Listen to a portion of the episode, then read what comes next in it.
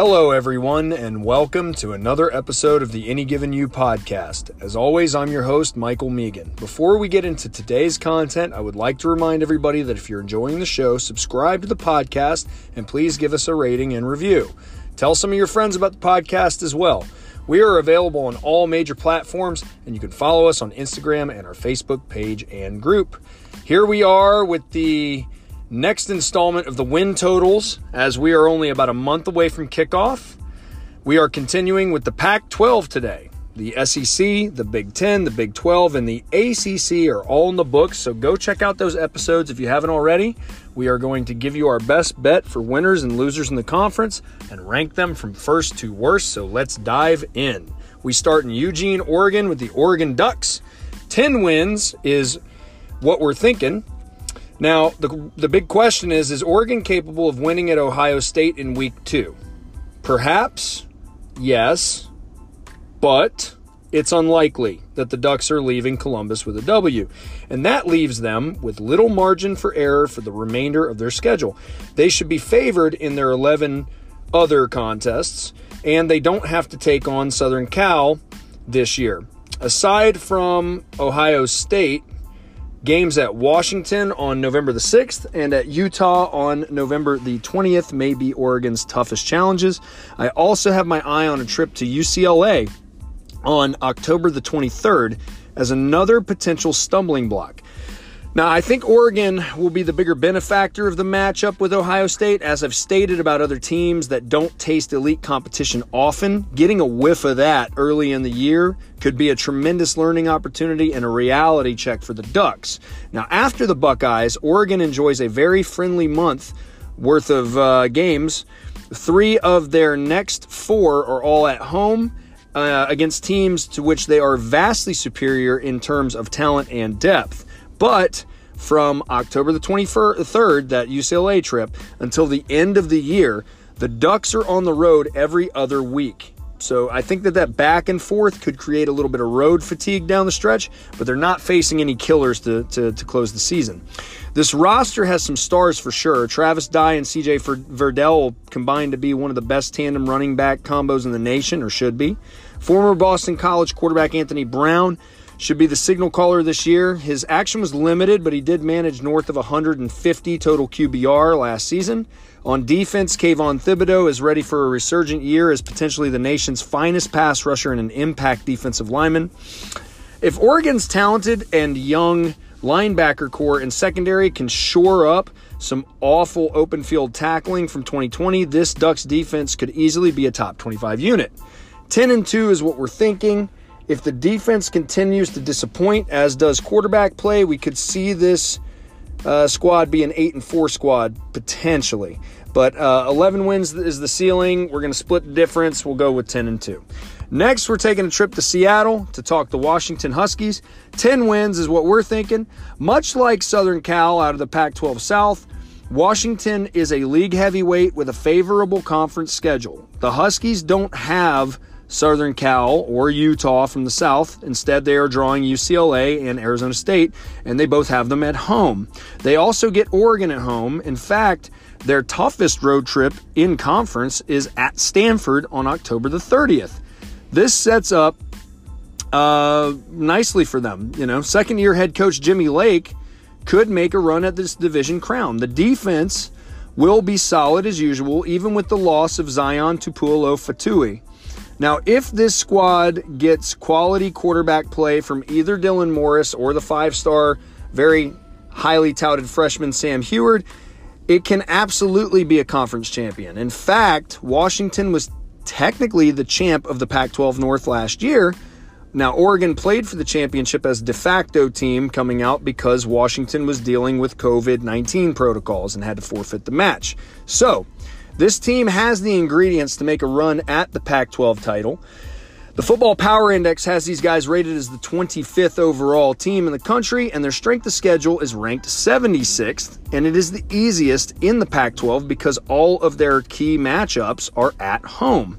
This includes, by the way, a trip to Ann Arbor to take on the Wolverines out of conference, their Big 12 opponent. So even with Wolverine, even with the Wolverines on the schedule, right, they still have the 76th uh, strength of schedule. Let's talk about that matchup really quick with Michigan. So it takes place on September 11th in prime time, 8 p.m. Uh, it's certainly their toughest test on paper. The make or break for this matchup is whether or not Washington can do what they do best and run the ball. Michigan's front seven is noticeably smaller than what we've expected out of Michigan in you know the past. This could be a win for Washington, even though Michigan is favored as of right now. I'm locking in 10 wins off of that absolutely horrendous strength of schedule. 70, 76th in the country. They should be able to run through the schedule pretty easily. The fact that they get all their toughest conference opponents at home is huge. So 10 wins, lock it in. Next, we go to Southern Cal. We're talking the Trojans. Trigger alert. Get ready for it. Nine wins. The Trojans have a manageable schedule. They have talent on the roster with a few players that can make explosive plays. Reaching the college football playoff, huge long shot.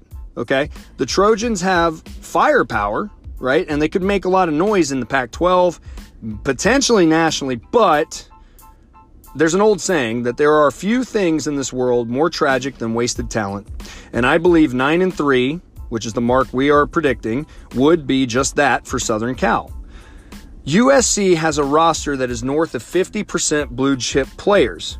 Okay, again, the blue chip ratio is a 90 or 90% or better rated player, right? So a high four star all the way to five star. Over half their roster falls into that category. It puts them in really rare air. Only 16 teams in all of FBS have a roster like that. But we've seen this team play patty cake with opponents that should be blown off the field. So unless Clay Helton turned USC into Cobra Kai over the summer, I think we're going to see another Trojan squad lacking physicality and the killer instinct to finish opponents. Utah on October the 9th is going to be a legitimate challenge to Trojan dominance.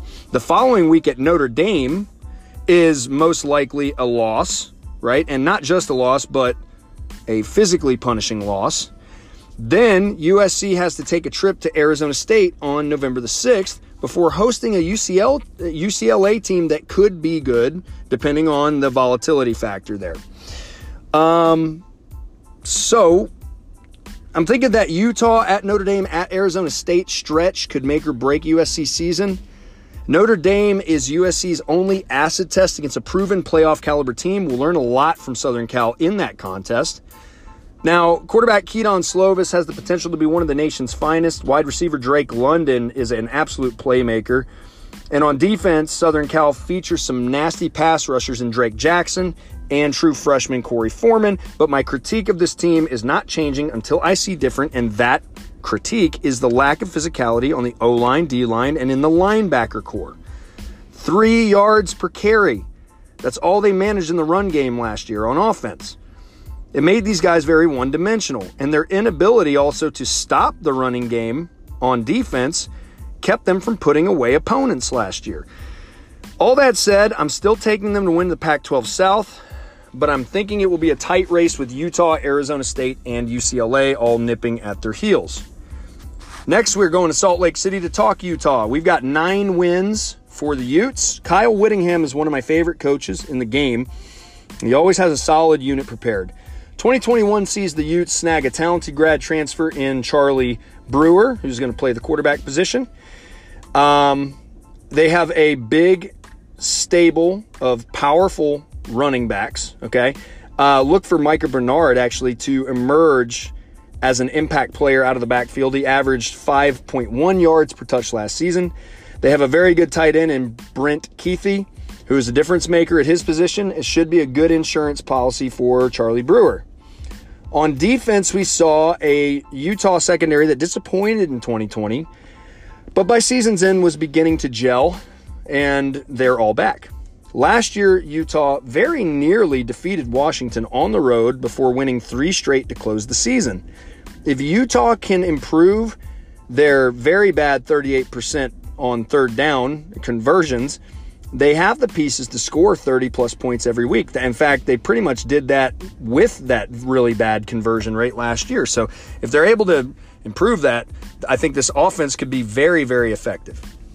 With what should be an improved defense, a big physical line on both sides of the ball, and the ability to hog the ball, which they led the Pac-12 in time of possession with 33 minutes, Utah could do what Texas A&M did last year, which is just bludgeoning teams into submission with a power run game and playing keep away.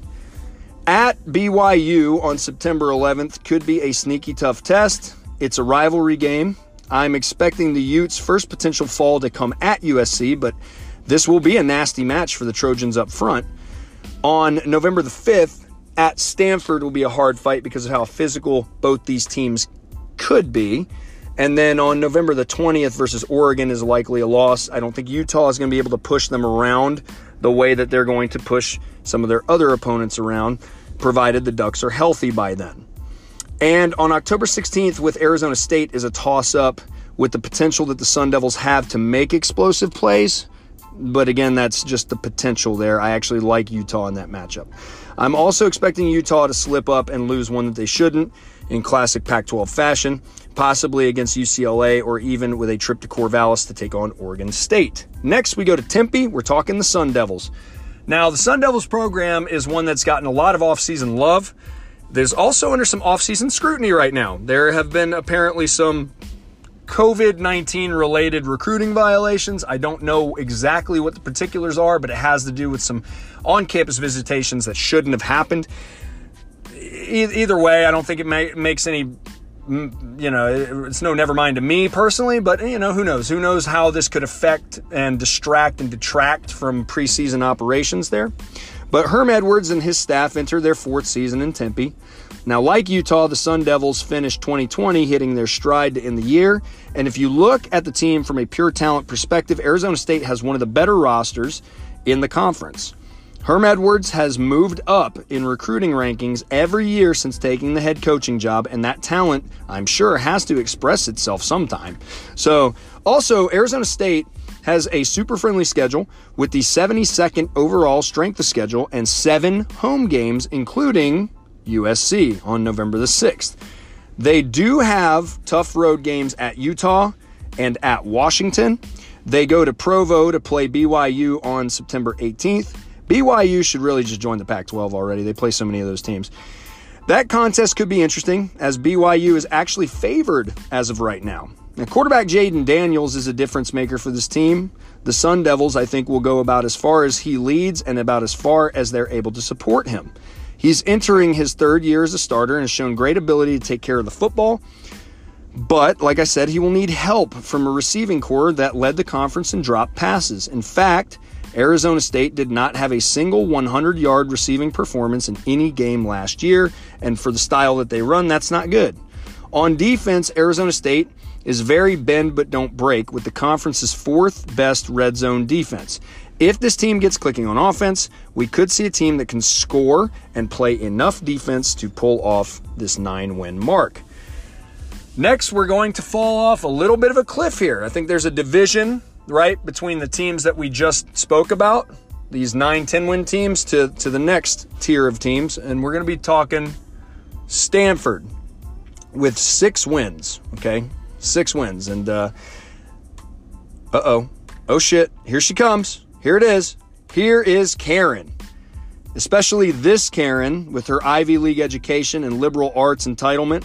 Remember, going forward, we are labeling teams that play the spoiler roles as the Karen, a real nice lady, if you know what I'm saying. That is going to ruin your day completely when she organizes the homeowners association and comes after you for your gaudy lawn decorations, all right? Just a real bitch, okay? And I think that this team could be the Karen. Despite getting throttled week one against Oregon and losing to Colorado, after a quick reset, the Cardinal went on to win four straight, including a big upset of Washington in Seattle.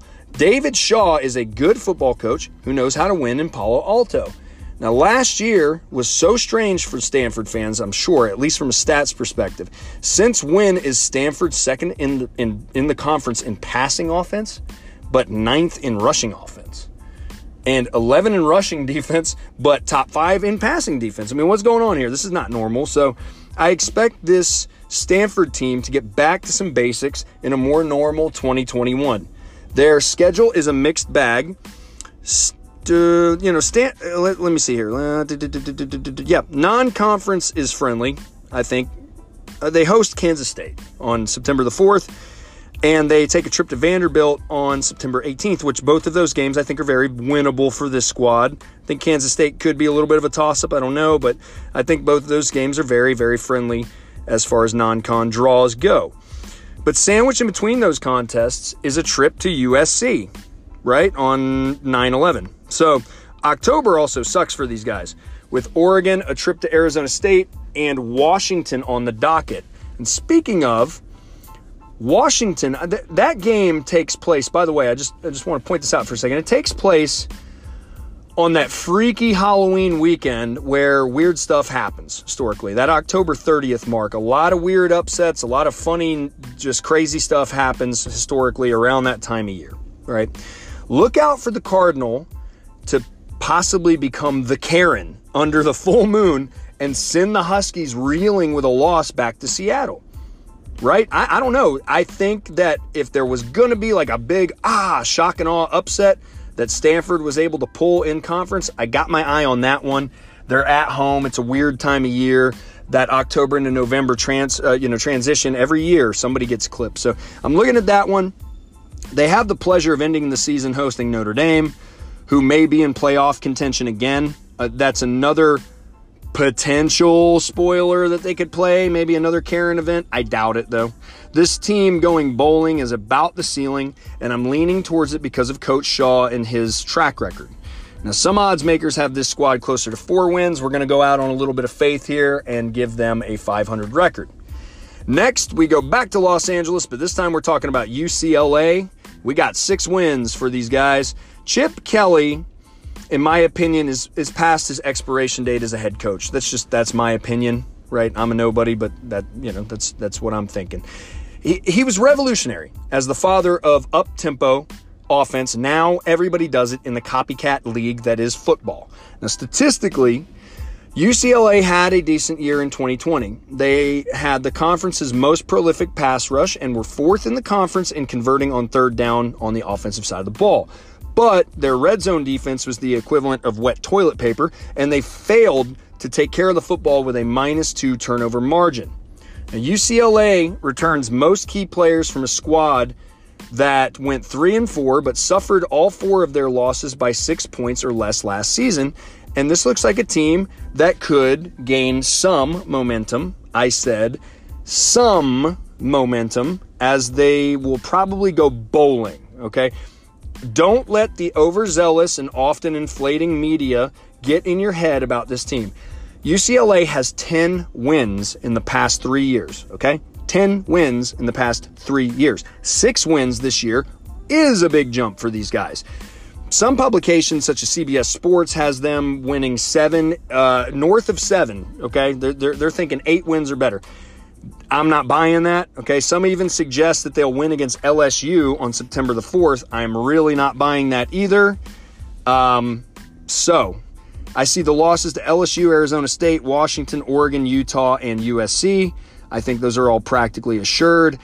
I see wins versus Hawaii, Fresno State, at Arizona, Colorado, and Cal with Stanford as a toss up. So six wins is what we're going with.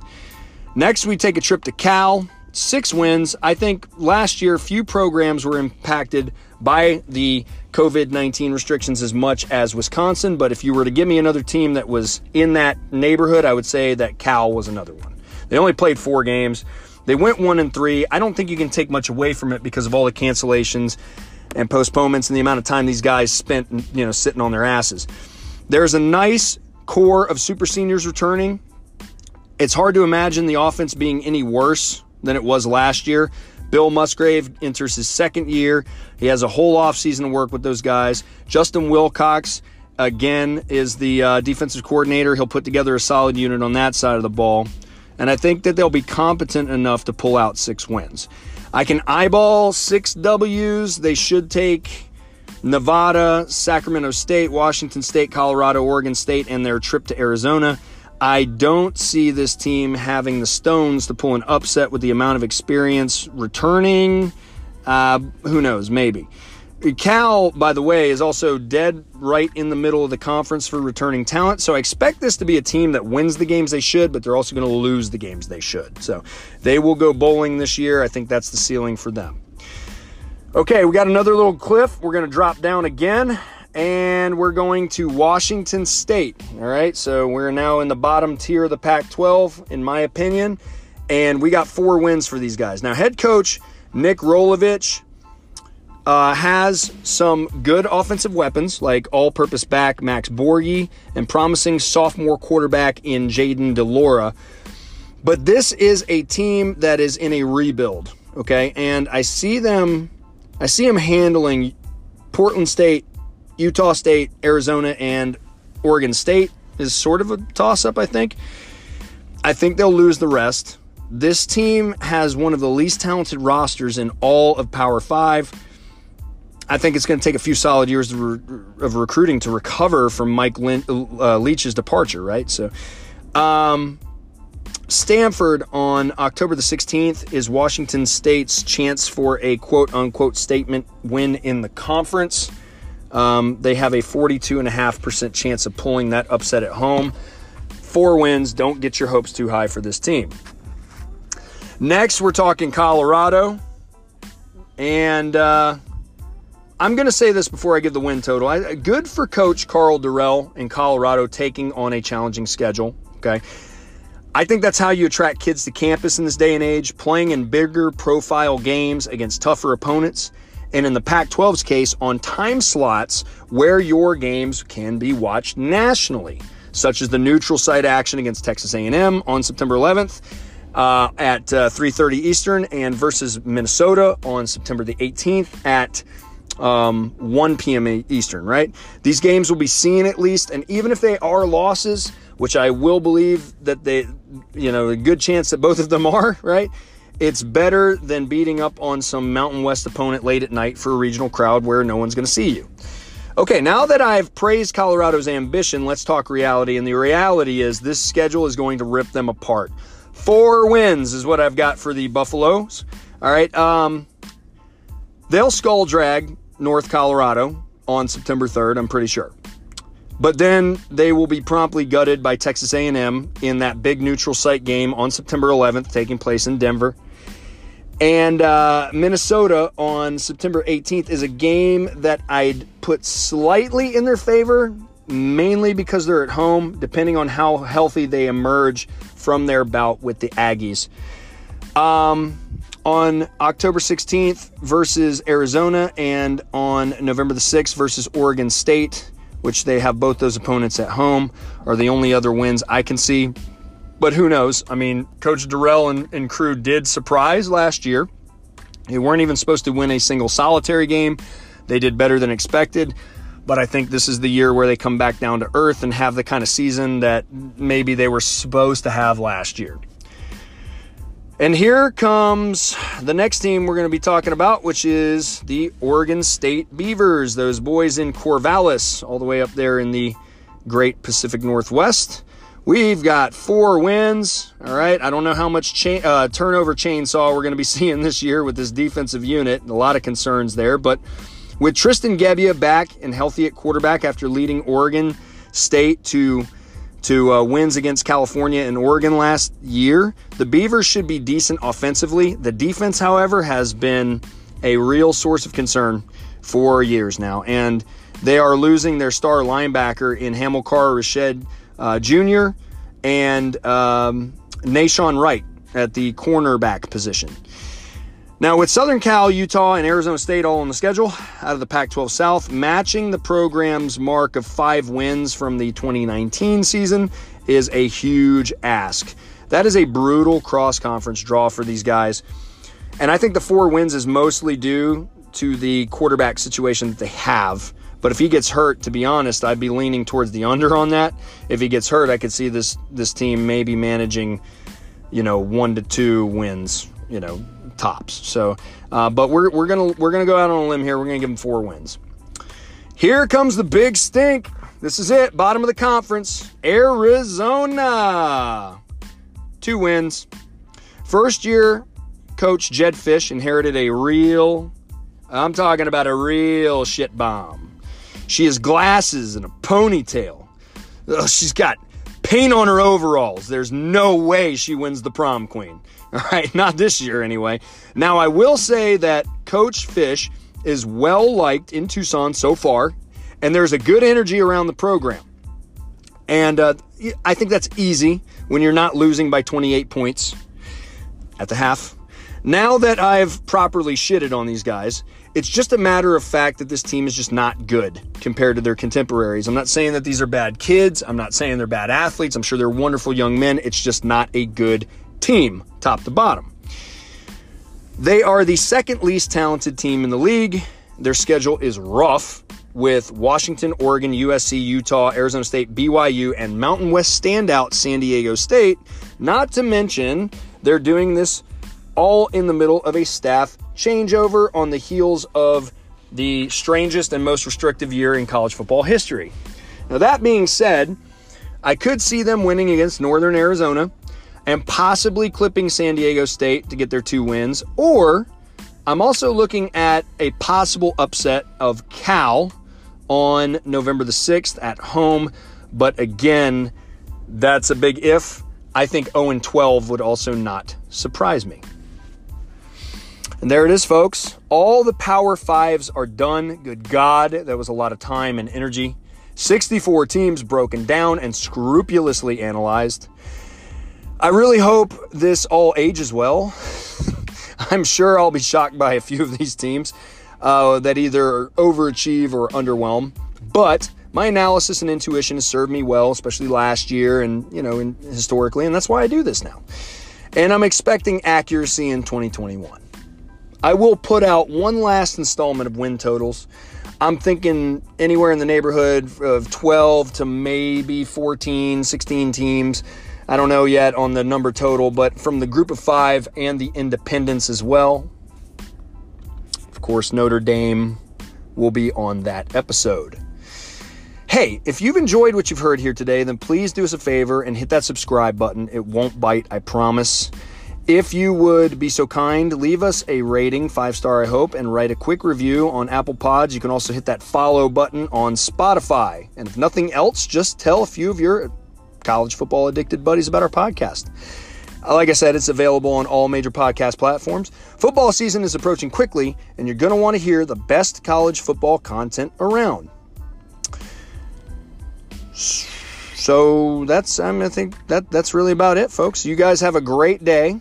Um, we are going to pick up again with another installment of the win totals, as I said, from Group of Five and Independence, and that will close out this series.